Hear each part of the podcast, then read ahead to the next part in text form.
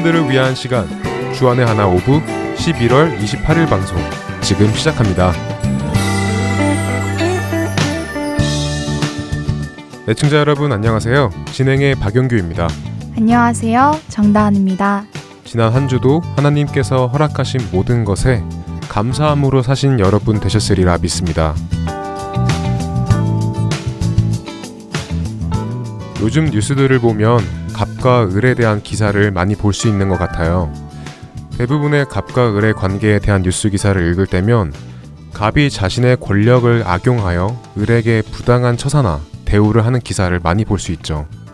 네, 아파트 주민들이 경비원 아저씨께 막 대하는 이야기나 백화점 손님들이 점원이나 주차원들에게 함부로 한다는 이야기들을 들으면 정말 너무한 것 같아요. 이렇게 상대적으로 높은 자리에 있는 사람이 낮은 자리에 있는 사람을 무시하고 함부로 해도 된다는 것이 마치 당연한 것처럼 되는 것 같아 걱정입니다. 어쩌면 그런 모습은 양육 강식에 살고 있는 세상 사람들에게는 당연한 것인지도 모르겠다는 생각이 듭니다. 어, 그렇잖아요. 세상의 진화론이 주장하듯이 사람들이 진화된 동물이라면 강한 동물이 약한 동물을 잡아먹는 것은 당연한 이치겠죠. 하지만 그것은 사실이 아니잖아요. 우리는 하나님의 손으로 창조된 피조물입니다. 그렇기에 우리는 결코 세상의 그런 가치관을 따라서는 안 될 것입니다. 그런데 아쉽게도요, 어, 요즘 교회 안을 보면 마치 세상에 이런 갑과 을, 강함과 약함의 관계가 그대로 들어와서 교회 안을 어지럽히는 것 같기도 합니다. 교회 안에서 주어지는 임직이 롤이 아닌 포지션으로 둔갑해서 마치 사회 신분 구조처럼 높낮이가 생기는 것을 말씀하시는군요. 네, 그런 것들이죠.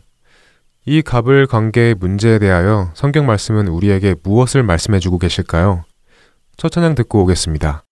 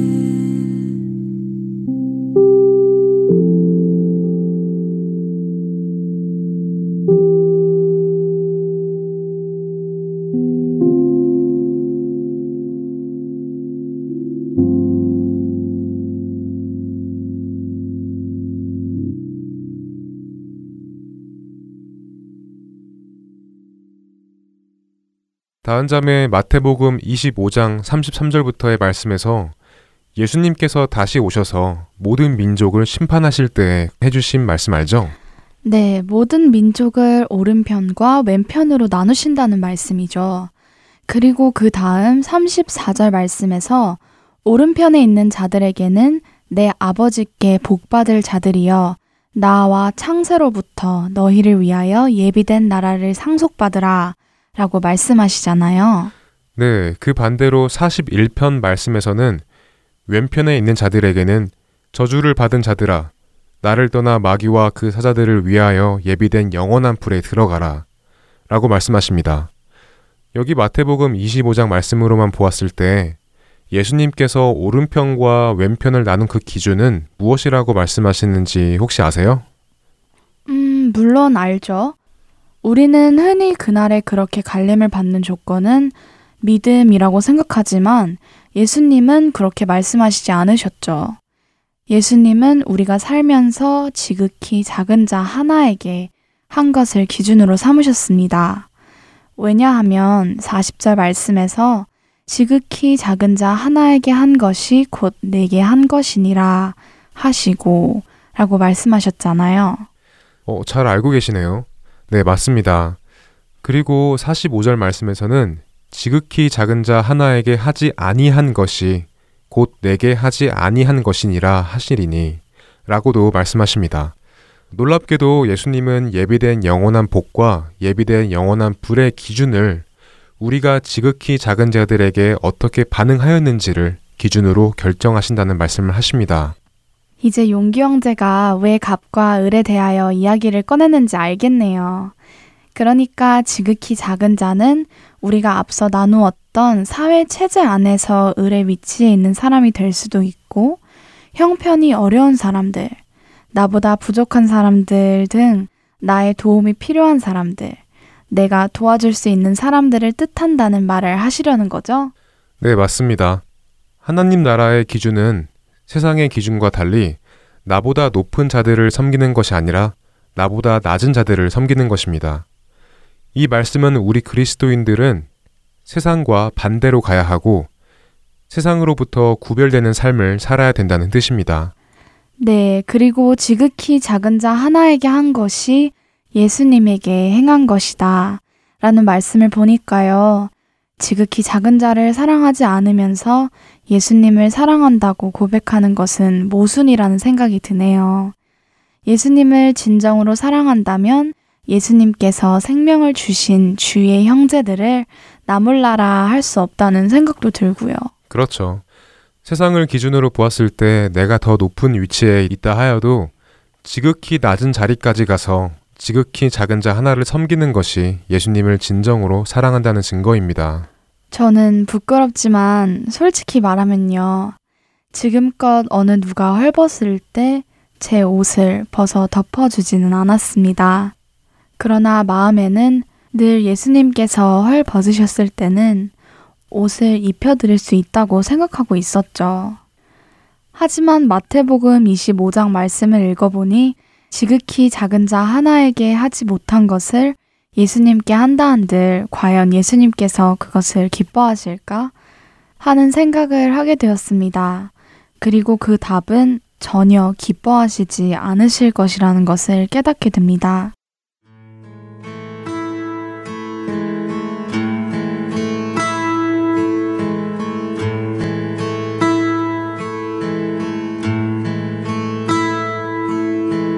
You stood before creation, forever within your hand. You spoke all life into motion, my soul now to stand. And you stood before my failure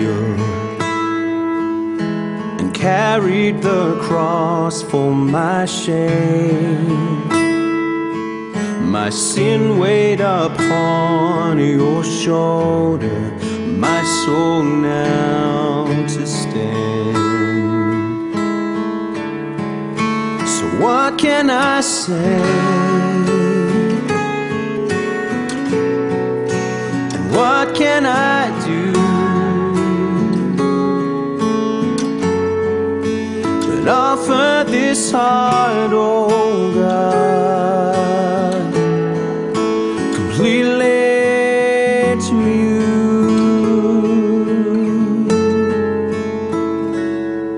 So I'll walk upon salvation,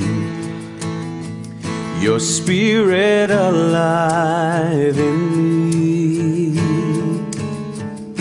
my life to declare your promise, my soul now to stand. So, what can I say? And what can I do? But offer this heart, oh God,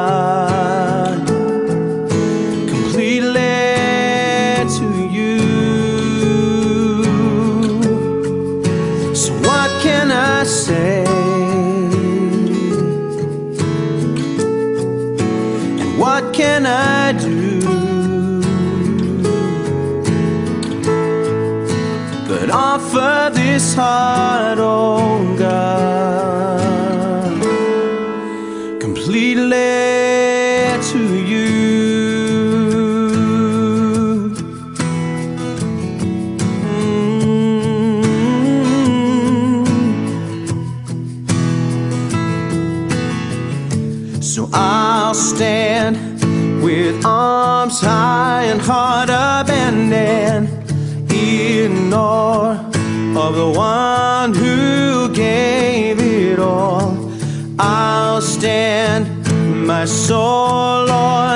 surrender.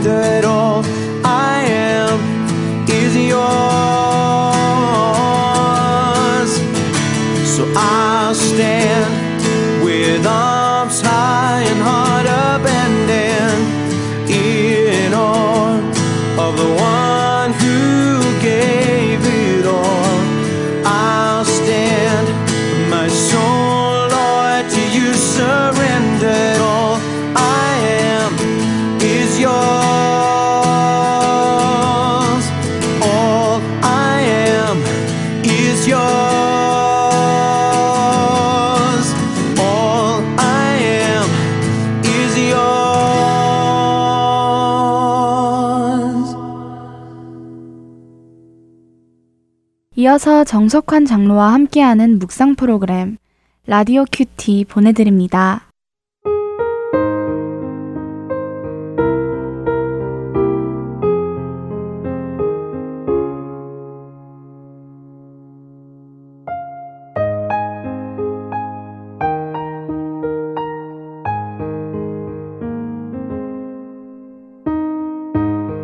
우리가 하나님과 함께 일하는 자로서 너희를 권하노니 하나님의 은혜를 헛되이 받지 말라. 이르시되 내가 은혜 베풀 때에 너에게 듣고 구원의 날에 너를 도왔다 하였으니 보라 지금은 은혜 받을 만한 때요. 보라 지금은 구원의 날이로다. 고린도후서 6장 1절로 2절의 말씀입니다. 인간에게 아주 치명적인 적 중의 하나가 절망입니다. 패스트라는 무서운 전염병으로 온 유럽이 온통 공포에 휩싸여 있을 때에 어느 마을에 이 패스트균을 전염시키려고 악마가 들어갔는데 그때 교회 신부가 이를 강력하게 저지하자 악마는 500명만 희생시키겠다고 약속을 하였습니다. 그러나 결국 천명이 죽게 되었습니다. 이에 신부가 악마에게 항의를 하자 악마가 대답하기를 나머지 500명은 패스트균 때문에 죽은 것이 아니라 절망과 두려움 때문에 놀라서 죽은 것이라고 말했습니다. 이것은 절망과 두려움에 대한 풍자입니다. 미국의 프랑크 잭슨이라는 청년은 교통사고로 양 다리와 양 팔을 잃었습니다. 그는 불구의 몸이 되었을 때에 낙심하여 여러 번 자살을 기도하다가 이웃 사람의 전도를 받아 그리스도를 영접하게 되었습니다. 바로 구원의 주님을 만나게 된 것입니다. 그분은 사랑의 주님이었습니다. 생명과 능력의 주님이었습니다. 잭슨은 그대로 있을 수 없었습니다. 주님을 전하지 않고서는 견딜 수가 없었습니다. 양 다리와 양팔이 없어졌지만 무엇이 남아 있는가 생각해 보았습니다. 아직도 말할 수 있는 입이 남아 있습니다. 그는 자신의 입으로 사천여 통의 편지를 썼습니다. 결국 3천 명의 사람들을 그리스도께로 인도하였습니다. 입으로 그 많은 편지를 쓰는 일이 결코 쉬운 일이 아니었습니다. 육체적으로 엄청난 고통이 있었습니다. 그러나 그는 그 고통스러울 때마다 주님께서 귀한 생명을 맡겨주셨다고 생각했습니다. 가정을 사랑하는 사람이 가정을 위해서 사명을 갖게 되듯이 주님을 사랑하는 사람, 주님의 사랑을 발견한 사람은 주를 위한 생명을 갖게 됩니다. 주님, 절망을 이길 능력이 내게는 없습니다. 절망을 이기신 주님이 내 속에서 역사하여 주시옵소서.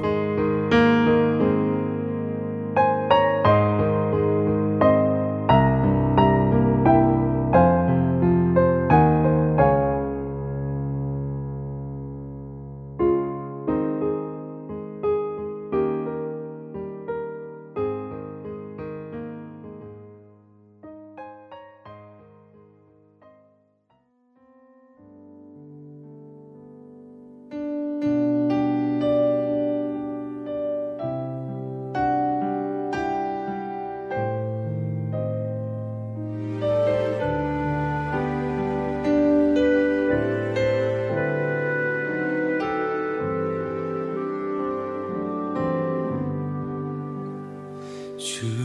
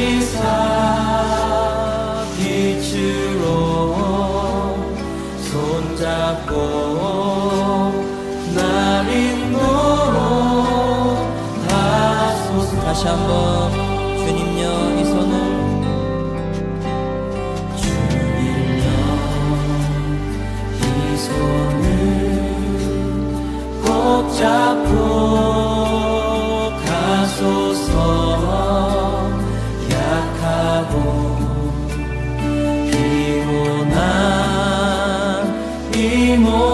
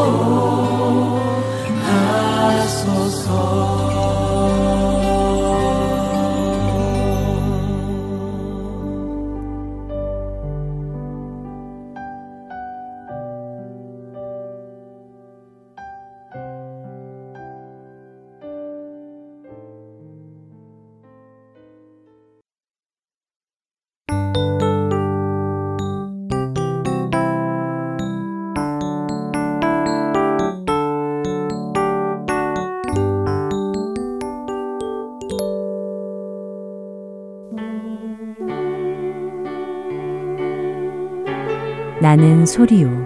빈들에서 외치는 소리요. 주의 길을 곧게 하라고 광야에서 외치는 자의 소리. 할텐서울 복음선교회에서는 복음 사역에 함께 동참하실 분을 찾습니다. 봉사로, 기도로, 후원으로 예수님을 전하고 생명을 구하는 일에 동참하실 분들은 전화번호 602-866 8999로 연락 주시기 바랍니다.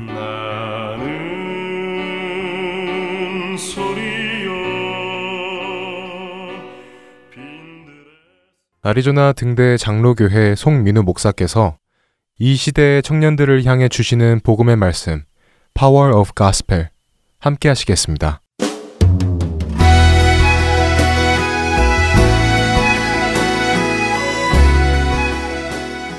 할텐 서울 복음방송 애청자 여러분 반갑습니다. 드디어 주님이 약속하셨고 우리가 고대하던 그날이 왔습니다. 예수님이 천사들과 함께 오셔서 영광의 보좌에 앉으셨습니다. 아무개 성도님이 예수님 앞에 나아갔습니다. 그런데 예수님께서 거기에 모인 사람들을 두 그룹으로 나누시는 겁니다. 너는 오른쪽, 너는 왼쪽. 이렇게 한 사람씩 오른쪽 왼쪽으로 구분하셨습니다. 예수님은 양은 오른쪽에, 염소는 왼쪽에 서도록 하셨지만 정작 그렇게 나누어진 사람들은 자기가 왜 오른쪽에 섰는지, 왼쪽에 섰는지 전혀 몰랐습니다. 다들 어리둥절하고 도대체 무슨 일인지 궁금해하고 있습니다. 아무개 성도님은 왼쪽에 섰습니다. 그때 주님이 오른쪽에 서 있는 사람들에게 말씀하십니다. 내 아버지께 복받을 자들이여 나와 창세로부터 너희를 위하여 예비된 나라를 상속받으라. 너희는 내가 줄일 때에 먹을 것을 주었고 목마를 때에 마시게 하였고 나그네 되었을 때에 영접하였고 헐벗었을 때에 옷을 입혔고 병들었을 때에 돌보았고 옥에 갇혔을 때에 와서 보았느니라. 아무개 성도님은 속으로 이렇게 생각했습니다. 아, 저 오른쪽에 있는 사람들은 예수님이 이 땅에 계실 때 그때 살았던 사람들이구나. 예수님을 직접 배웠고 직접 만났기 때문에 예수님이 배고프실 때 음식을 드릴 수 있었구나. 예수님이 목마르실 때 마실 것을 드릴 수 있었구나. 하, 나도 예수님 당시에 태어났더라면 참 좋았을 텐데. 그런데 오른쪽에 있는 사람들이 이상한 말을 합니다. 주여, 우리가 어느 때에 주께서 줄이신 것을 보고 음식을 대접하였으며 목마르신 것을 보고 마시게 하였나이까? 어느 때에 나그네 되신 것을 보고 영접하였으며 헐벗으신 것을 보고 옷 입혔나이까? 어느 때에 병드신 것이나 옥에 갇히신 것을 보고 가서 배웠나이까? 글쎄요. 너무 오래되어서 잊어버린 걸까요? 그래도 어떻게 예수님을 만났던 일을, 그것도 예수님을 영접해서 음식을 대접했던 일을 잊어버릴 수 있겠습니까? 아니면 겸손한 걸까요? 아무튼 그들은 예수님께 그렇게 한 적이 없다는 겁니다. 그러자 주님께서 말씀하십니다. 내가 진실로 너희에게 이르노니 너희가 여기 내 형제 중에 지극히 작은 자 하나에게 한 것이 곧 내게 한 것이니라. 주변에 가난하고 불쌍한 사람들을 너희가 도와준 것이 먹을 것이 없고 입을 것이 없는 이웃들을 돌봐준 것이 바로 예수님께 한 일이라는 말입니다. 그리고 그렇게 착한 일을 했으니까 창조 때부터 너희를 위해 준비된 나라를 상속받으라고 말씀하시는 겁니다. 그들이 가난하고 불쌍한 사람들을 돌보았고 도와주었기 때문에 영생을 얻었다는 거예요. 여러분, 뭐가 잘못되었습니다. 예수님이 이렇게 말씀하시면 이것은 우리가 지금까지 알고 있었던 것이 아닙니다. 아니나 다를까 주님께서 이번에는 왼쪽에 있는 사람들에게 아무개 성도님이 서 있는 왼쪽 사람들에게 말씀하십니다. 저주를 받은 자들아 나를 떠나 마귀와 그 사자들을 위하여 예비된 영원한 불에 들어가라. 내가 줄일 때에 너희가 먹을 것을 주지 아니하였고 목마를 때에 마시게 하지 아니하였고 나그네 되었을 때에 영접하지 아니하였고 헐벗었을 때에 옷 입히지 아니하였고 병들었을 때와 옥에 갇혔을 때에 돌보지 아니하였느니라. 이런 주님의 말씀을 듣고 아무개 성도님은 속으로 이렇게 생각합니다. 그러면 그렇지. 내가 이럴 줄 알았지. 믿으면, 믿기만 하면 영생을 얻고 구원받는다고 할 때부터 이상했는데, 이제 나는 완전히 망했다. 예수를 구주로 고백하고 영접하기만 하면 영생을 얻는다고 하더니, 그때부터 알아봤어야 되는데, 어째 너무 쉽다 했지. 그러면 그렇지. 착하게 살아야 구원받지. 어떻게 그냥 믿기만 해서 구원받겠어. 여러분 정말 이런 일이 있을까요? 정말 이렇게 당황스러운 상황에 처하게 될까요? 예수를 믿기만 하면 된다고 해서 믿는다고 고백만 하라고 그러면 천국 간다고 해서 그렇게 했는데 그런데 재림의 날 심판의 날에 예수님께 저주를 받은 자들아 나를 떠나 마귀와 그 사자들을 위하여 예비된 영원한 불에 들어가라는 그 말씀을, 그 무서운 말씀을 듣게 될까요? 여러분 어떻게 생각하십니까? 저는 틀림없이 그럴 거라고 생각합니다. 왜냐하면 제가 지금 말씀드린 이야기는 제가 꾸며낸 것이 아니고 마태복음 25장 31절부터 46절까지 성경을 보면 예수님께서 친히 하신 말씀입니다. 이 비유는 복음주의 입장에서 보면 참 불편한 말씀입니다. 오직 믿음으로 의롭다 함을 얻고 오직 은혜로 구원받는데 그것이 맞는데 예수님께서 다른 말씀을 하시는 것 같거든요. 그래서 그런지 이 말씀에 대한 설교를 듣기가 쉽지 않은 것 같아요. 그리고 그래서 많은 성도님들이 잘 모르시는 말씀인 것 같습니다. 그런데 저는 특별히 오늘날의 교회가 반드시 들어야 할 메시지가 이 비유 속에 들어있다고 생각합니다. 결론부터 말씀드리면 마태복음 25장 31절로 46절에 나오는 양과 염소의 비유는 어떻게 구원을 받는지 구원받는 방법에 대한 말씀은 아닙니다. 그러니까 예수님께서 구원받기 위해서는 착한 일을 해야 한다고 말씀하시는 것은 아니에요. 그런데 문제는 정말 심각한 문제는 이런 이유 때문에 다시 말해서 이 말씀이 구원을 얻는 방법에 관한 말씀이 아니라고 생각하거나 혹은 오직 믿음으로 구원을 받는다는 그 진리에 혼동을 준다는 이유로 현대 교회가 가장 소홀히 여기고 가장 전하지 않고 가장 등한시했던 비유가 바로 이 비유라는 사실입니다. 믿기만 하면 구원받는데 그것이 복음인데 그 복음에 위배된다는 거죠. 그러면 여러분, 정말 믿기만 하면 구원 받을까요? 네. 저는 예수 그리스도를 믿기만 하면 구원을 받는다고 믿습니다. 예수를 믿음으로 구원을 받는다고 말할 때 이 믿음이란 구원의 수단을 의미하는 것이고 성경에서 이 믿음과 대조되는 또 다른 하나의 구원의 수단은 행위입니다. 사람이 자기의 착한 행실을 가지고 하나님 앞에서 본인의 의를 드러내려고 하는 것보다 무모한 일은 없을 겁니다. 인간의 노력과 수고는 절대로 하나님을 만족시킬 수 없습니다. 그래서 하나님께서 하나밖에 없는 아들 예수 그리스도를 우리에게 주셨고 누구든지 그를 믿으면 구원을 얻도록 하셨습니다. 누구도 예수님의 죽으심을 의지하지 않은 채 누구도 예수 그리스도의 대속의 은혜를 의지하지 않은 채 자기의 착한 행실이나 혹은 종교적인 행위를 가지고 하나님의 자비를 구할 수 없고 누구도 예수님의 죽으심과 부활에 자기의 종교적 행위나 선행들을 더해서 그것으로 구원을 받는데 한몫했다고 자랑할 수 없습니다. 오직 예수 그리스도를 믿음으로만 구원 얻습니다. 사도 바울이 율법이나 행위가 아닌 오직 믿음으로만 구원을 받는다고 말할 때 그가 의미했던 것은 바로 이것이었습니다. 전적으로 그리스도를 의지함으로만 하나님 앞에 설 수 있게 되는 것이고 예수님을 의지하지 않고 자기의 종교적 행위나 착한 행실을 가지고 하나님의 자비를 구할 수 없습니다. 철저하게 자기를 비우지 않고 이 자비와 은혜를 경험할 수는 없는 것입니다.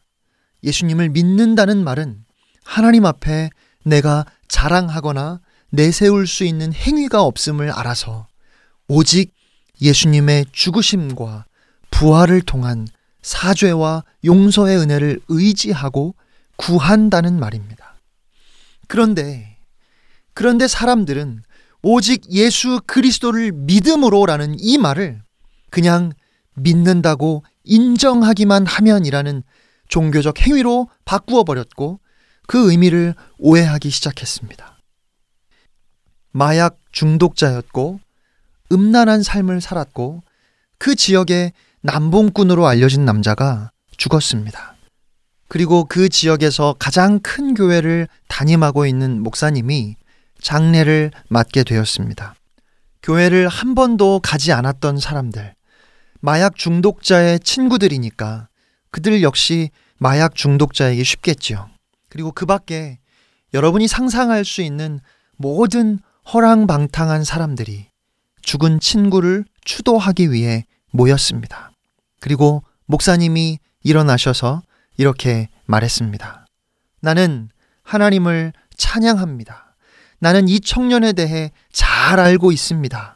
그가 비록 허랑방탕한 삶을 살았지만 그가 아홉 살 때 예수님을 구주로 영접하는 기도를 드리는 자리에 내가 있었습니다. 그리고 오늘 그는 천국에 있습니다. 목사님의 그 말을 듣고 그 장례식에 모였던 수많은 잃어버린 바 된 죄인들은 마음에 큰 위안을 얻고 다시 거리로 나갔습니다. 여러분, 어떻게 생각하십니까? 정말 그렇게 단지 예수를 믿는다고 예수를 구주로 영접한다고 고백하기만 하면 구원 받을까요? 사기를 치든 살인을 하든 거짓과 술수로 사람을 속이면서 살든 탐욕과 쾌락에 찌들어서 끝없이 인생을 낭비하면서 살든 죄를 감추고 그 죄를 평생 동안 즐기면서 살든 어차피 사람들은 다 죽을 수밖에 없는 죄인이고 스스로의 공로나 선행으로는 구원을 받지 못하는 것이니까 어떻게 살든지 상관없이 예수를 믿는다는 고백만 있으면 어릴 때에라도 그런 고백을 하고 세례를 받은 기록만 있으면 그러면 다 구원을 받는 겁니까? 여러분, 이것은 복음이 아닙니다. 예수를 믿는다는 것은 그런 것이 아니에요. 예수를 믿는다는 말은 이제 내 인생의 목적이 달라진다는 말입니다. 예수를 믿는다는 것은 지금까지는 내가 내 인생의 주인이었고, 그래서 내가 주인으로 살았는데, 이제는 예수님이 나의 주인이고, 나의 생명, 나의 소망이 되심을 고백하는 것입니다. 이 땅에서의 삶이 전부인 줄 알았고, 조금 더 안락하고 편안한 삶을 살고 싶어서 그것을 도와줄 하나님을 찾고 있었는데, 그게 아니라 영원한 하나님의 나라가 있어서 예수를 믿는 자가 그 영원한 하나님의 나라에 들어갈 수 있다는 그 복음, 그 진리가 나의 가치관을 완전히 뒤집어 놓고 바꿔 놓는 것. 그것이 바로 복음이라는 말입니다. 그런데 그냥 믿기만 하면 된다고요? 믿는다고 말하고 세례 받기만 하면 구원 받았다고요? 여전히 내가 내 인생의 주인이라고 생각하고 그래서 사실 영원한 하나님의 나라가 마치 없는 것처럼 관심도 없이 살면서 그저 지금 이 땅에서의 쾌락이나 즐거움이 궁극적인 목적인 듯 살아가지만 혹시 천국이 있을지도 모르니까 그것을 대비해서 보험 들듯이 천국 들어갈 수 있는 입장권, 그것도 공짜로 그 입장권을 얻어서 주머니에 잘 넣어두었다고 생각한다면 그렇게 생각하고 그렇게 믿었던 사람들이 이 비유의 말씀에서 왼쪽에 서서 예수님께 무서운 저주의 말씀을 듣게 되는 겁니다. 야고보서 하면 가장 먼저 떠오르는 말씀은 2장 26절 말씀일 겁니다. 행함이 없는 믿음은 죽은 것이라. 야고보 사도는 2장 14절에 이렇게 말씀합니다. 내 형제들아 만일 사람이 믿음이 있노라 하고 행함이 없으면 무슨 유익이 있으리요 그 믿음이 능히 자기를 구원하겠느냐 믿음이 있다 말하지만 행함이 없으면 그 믿음은 그 사람을 구원할 수 없다는 말입니다. 이 말씀 때문에 바울은 믿음을 말하고 야고보는 행위를 말한다고 오해합니다. 그러나 아닙니다. 바울은 믿음으로 구원을 받는다고 말하고 야고보는 행위로 구원을 받는다고 말하는 것이 아니라 바울도 야고보도 믿음의 본질이 무엇인가 하는 것을 서로 다른 관점에서 말하고 있는 것입니다. 야고보 사도는 구원을 받을 때에 믿음으로 구원을 받는지 행위로 구원을 받는지를 대조하고 있는 것이 아닙니다. 야고보서 말씀을 주의 깊게 읽어보면 야고보 사도는 행위를 강조하는 것이 아니라 믿음을 강조하고 있습니다. 어떤 믿음이 참 믿음인지를 말씀하시는 것입니다. 행위가 따르지 않는 믿음이라면 그 믿음을 우리가 의심해 봐야 되지 않느냐고 묻고 있는 것이지 행위로 구원을 받는다는 말씀이 결코 아닙니다. 믿음으로 구원받습니다. 야고보 사도 역시 믿음을 강조합니다. 그런데 이 믿음이 무엇인가를 얘기하고 있는 거죠. 믿음의 본질이 무엇인지를 말하고 있는 겁니다. 믿음이란 이 땅에서 사는 동안에 그리스도를 구주로 고백하고 그 은혜 가운데 주님과 동행함으로 오직 영원한 하나님의 나라에 들어가는 것을 나의 소망으로 삼고 주를 위해 주의 영광을 위해 살아가겠다는 이 믿음을 의미한다는 말입니다. 이 믿음은 생명이 있습니다. 이 믿음은 사람을 바꿉니다. 물론 우리가 어떻게 완전한 삶을 살 수 있겠습니까? 끊임없이 실수하고 또 넘어지고 쓰러집니다. 절대로 못할 겁니다. 우리가 절대로 할 수 없기 때문에 예수님께서 오셨습니다. 우리는 절대로 못하지만 진짜 믿음은 살아있는 믿음은 하나님을 전적으로 신뢰하는 것이기 때문에 이제는 주님이 내 삶을 주관하시도록 내 인생을 주님께 내어드리는 것, 그것이 바로 믿는다는 말의 의미입니다. 그런데 나의 삶을 조금도 주님께 내어드릴 마음이 없고 여전히 내 인생의 주인은 나이고 내 마음대로 내가 원하는 대로 살면서 그러면서 나는 예수를 믿는다. 그러니까 구원은 보장되었다 말한다면 그 믿음은 죽은 것이고 그 죽은 믿음은 우리를 구원하지 못한다는 것을 말씀하시는 것입니다. 오늘 주님은 믿는다는 것은 단순히 그런 의미가 아니다. 믿음으로 영생이 지금 이곳에서 시작되어야 한다고 말씀하시는 겁니다. 오직 한 분이신 살아계신 하나님이 나의 하나님이 되심으로 하나님을 내가 전적으로 의지함으로 고난과 시련 가운데서도 위로를 받을 수 있어야 하고 쾌락과 탐욕의 유혹 가운데서도 우리는 그 죄와 싸우기 위해서 몸부림을 치며 가슴을 치는 일들이 벌어지는 것. 그것이 어떻게 가능할까요? 그것은 우리가 하나님을 믿기 때문이라는 말입니다. 그것이 바로 믿음입니다. 성경은 행동보다 마음이 더 중요하다고 말하지 않고 또 마음보다는 행동이 더 중요하다고 말하지도 않습니다.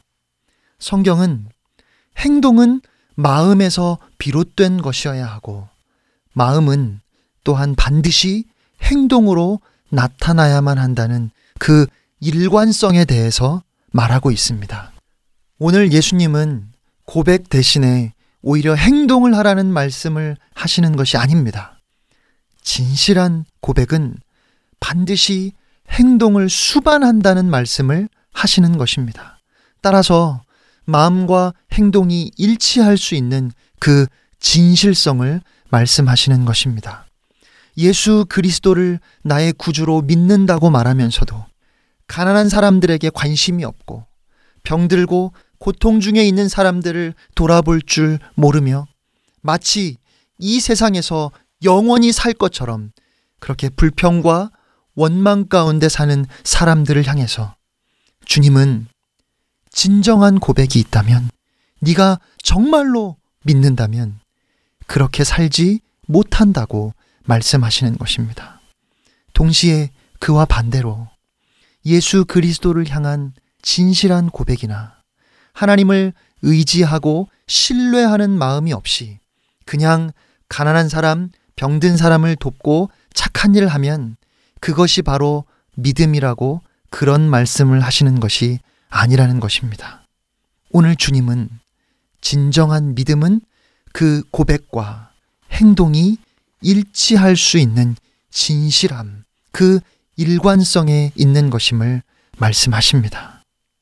오늘 제가 계속해서 이 질문을 여러분께 드리고 있습니다. 저는 다시 여쭤보고 싶습니다. 정말 믿기만 하면 구원받을 수 있을까요? 네. 믿으면 구원받습니다. 로마서 10장 10절 말씀입니다. 사람이 마음으로 믿어 의에 이르고 입으로 시인하여 구원에 이르느니라. 우리는 마음으로 믿어서 의롭다 하심을 입을 것이고 우리의 입으로 예수 그리스도를 주라 시인할 때 구원에 이릅니다. 그런데 이 말씀은 로마서 말씀은 2000년 전에 로마의 성도들에게 보내졌던 편지입니다. 그때 그곳에 있었던 성도들은 극심한 핍박 가운데 있었습니다. 여러분, 그때 2000년 전에 로마에서 마음으로 예수를 믿겠다고 결단하는 것은 마치 자신의 생을 다 포기하는 것과 같은 결정이었습니다. 그리고 그것을 입으로 시인한다는 것은 이제 내가 예수를 위해 죽겠다는 선언이었습니다.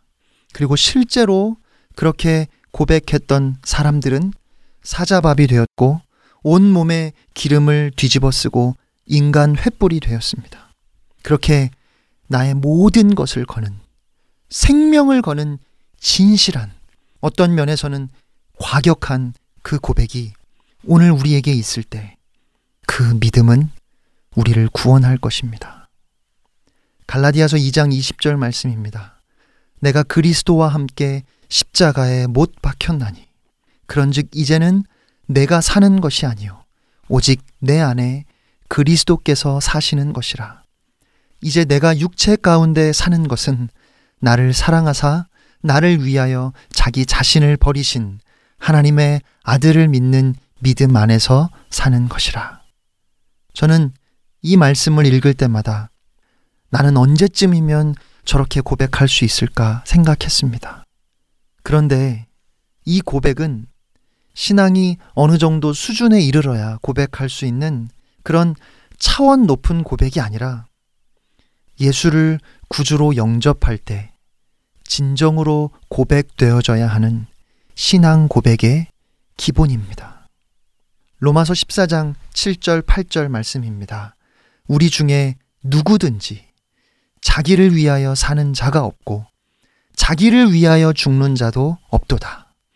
우리가 살아도 주를 위하여 살고 죽어도 주를 위하여 죽나니 그러므로 사나 죽으나 우리가 주의 것이로다. 이 고백이 우리에게 있을 때 우리는 겸손하게 내가 주를 믿는다 말할 수 있을 것입니다. 오늘 우리는 얼마나 쉽게 내가 주님 안에 있고 주님이 내 안에 계시다고 그렇게 말합니까? 그런데 요한복음 15장 5절에 예수님께서 말씀하셨습니다. 나는 포도나무요, 너희는 가지라.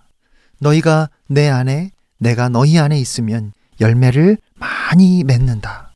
그러면 우리가 주님을 믿는다면, 우리가 정말 주님 안에 있고, 주님이 우리 안에 계시다면, 그러면 예수 그리스도의 말씀 그대로 우리의 삶에는 열매가 있어야 하잖아요. 여러분, 성령의 열매 잘 아시죠? 갈라디아서 5장 22절 말씀입니다.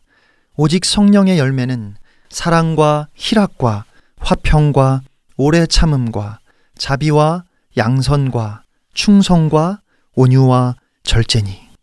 그런데 우리의 삶에 이러한 열매가 없는데 세상 사람들과 우리의 삶이 조금도 다르지 않는데 그런데 여전히 우리는 구원받은 사람이라고 주님이 우리 안에 계시다고 말한다면 그러면 마지막 날에 심판대에서 예수님께 무서운 저주의 말씀을 듣게 될지도 몰라요.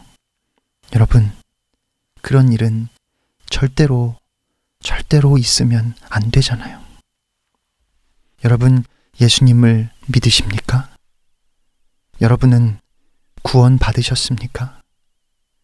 그 은혜에 대한 감동과 감격이 지금, 오늘도 여러분 안에 있습니까?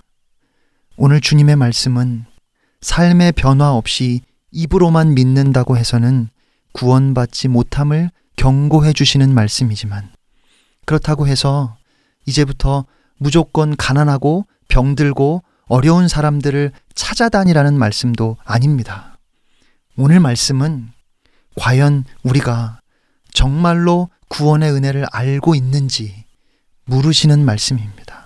내가 얼마나 착한 사람인가 하는 것이 중요한 것이 아니라 내가 정말로 예수님을 알고 있는지, 나에게 예수님은 누구신지 그것을 묻고 있다는 말입니다. 만약에 여러분의 삶에 영생의 증거가 나타나지 않는다면 이 시간 다시 주의 은혜 앞으로 나아가십시오. 그래, 다시 내가 잘 해야지, 착하게 살아야지, 그런 결심을 하는 것이 아니라 다시 하나님의 은혜를 향해 나아가야 하는 것입니다. 복음을 바로 알고 그 구원의 은혜를 알게 될 때 은혜가 우리의 마음을 바꾸는 겁니다. 그 복음이 복음의 능력이 우리를 새롭게 하는 겁니다. 은혜 받은 사람, 구원 받은 사람, 정말로 하나님의 사랑을 경험한 사람은 그 안에 사랑이 있게 됩니다. 그래서 다른 사람을 불쌍히 여기고 다른 사람을 안아줄 수 있는 겁니다. 내 힘으로 내 의지로 착한 일을 하는 것이 아니라 내 안에 사랑이신 주님이 계실 때 그 사랑이 다른 사람들에게 흘러 넘치게 되는 것이고 그래서 주님은 우리 힘으로 열매를 맺으라고 하지 않으셨고 주님께 붙어 있으면 열매를 맺게 된다고 말씀하신 것입니다. 사랑하는 여러분, 오늘 이 시간 다시 십자가 앞으로 나아갑시다. 그리고 하나님께 다시 한번 은혜를 구하십시오. 하나님께서 우리 안에, 여러분 안에 착한 일을 시작하실 것입니다. 그리고 혹시, 혹시 여러분 중에 내가 예수를 구주로 믿는다고 했지만 나는 한 번도 예수님이 나의 인생의 주인이라고 생각해 본 적은 없습니다. 내 인생의 주인은 나이고 죽어서 혹시 천국 가는데 어려움이 없도록 보험 드는 심정으로 믿는다고 했을 뿐이라고 혹시 그런 분이 계시다면 그것은 아닙니다. 그런 믿음은 죽은 믿음이고 그런 죽은 믿음은 구원하지 못합니다. 주님의 경고의 말씀 앞에 오늘 우리 자신을 진지하게 돌아볼 수 있는 은혜가 여러분 모두에게 있기를 주님의 이름으로 축복합니다.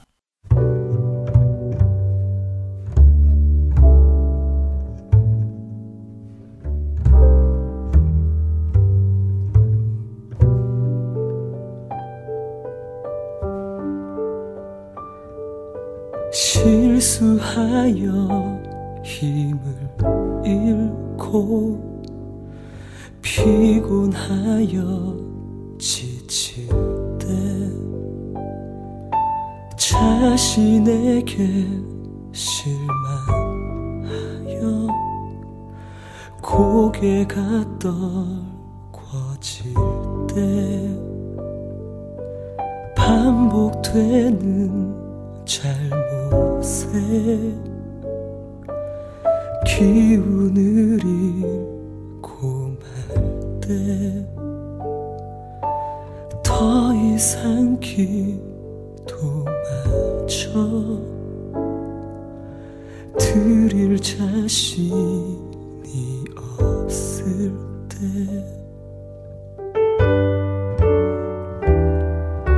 하나님 왜 나를 이렇게 연약한 존재로 지으셔서 나를. 낭만케 하시나요?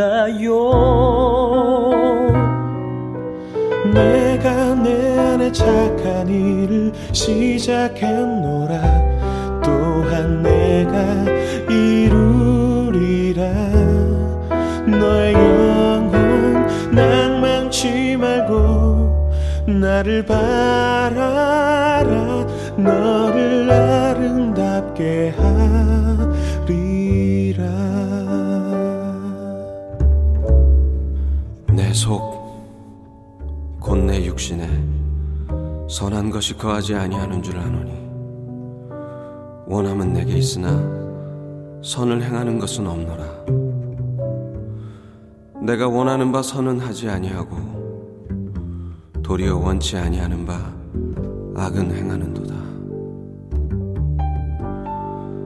내 속사람으로는 하나님의 법을 즐거워하되 내 지체 속에서 한 다른 법이 내 마음의 법과 싸워 내 지체 속에 있는 죄의 법 아래로 나를 사로잡아 오는 것을 보는도다. 오호라, 나는 곤고한 사람이로다. 이 사망의 몸에서 누가 나를 건져내랴. 하나님 왜 나를 이렇게 연약한 존재로 지으셔서 나를 낭만케 하시나요?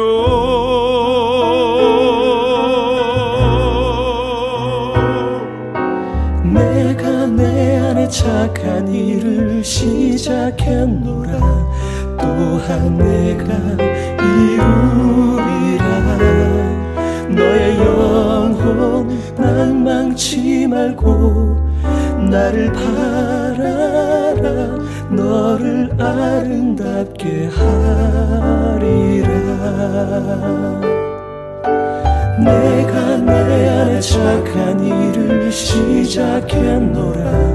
또한 내가 이루리라.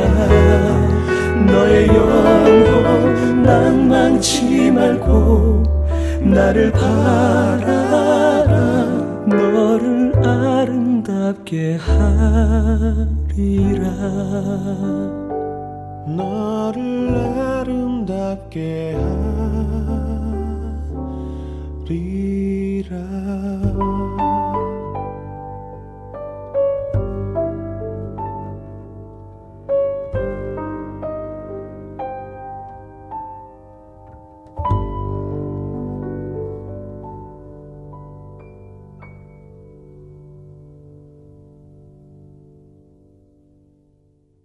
세상에서는 윗사람과 아랫사람, 높은 사람과 낮은 사람, 강한 사람과 약한 사람의 관계를 갑과 을이라고 표현합니다.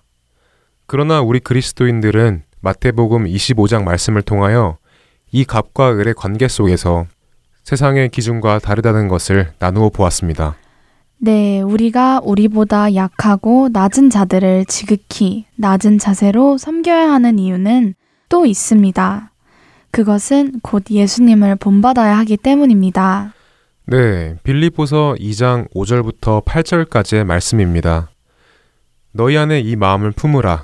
곧 그리스도의 예수의 마음이니 그는 근본 하나님의 본체시나 하나님과 동등됨을 취할 것으로 여기지 아니하시고 오히려 자기를 비워 종의 형체를 가지사 사람들과 같이 되셨고 사람의 모양으로 나타나사 자기를 낮추시고 죽기까지 복종하셨으니 곧 십자가에 죽으심이라.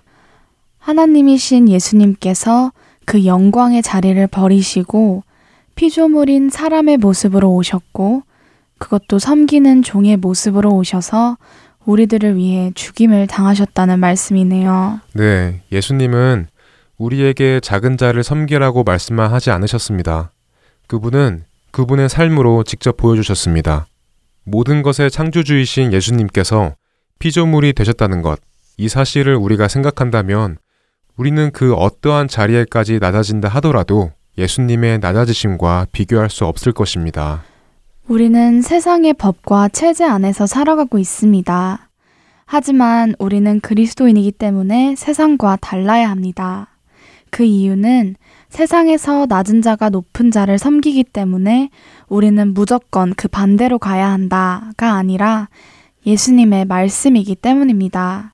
그리고 그것이 예수님께서 직접 보여주신 그리스도인의 길이기 때문입니다. 네, 우리의 도움이 필요한 형제들을 그냥 지나치거나 업신여기거나 무시하거나 함부로 대하는 것은 예수님의 뜻이 아닙니다.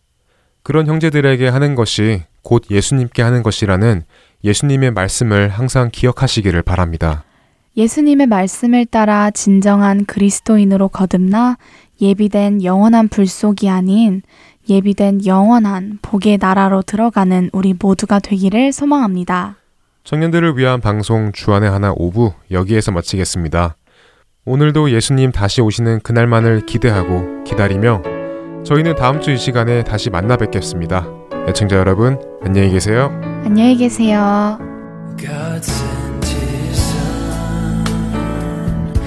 They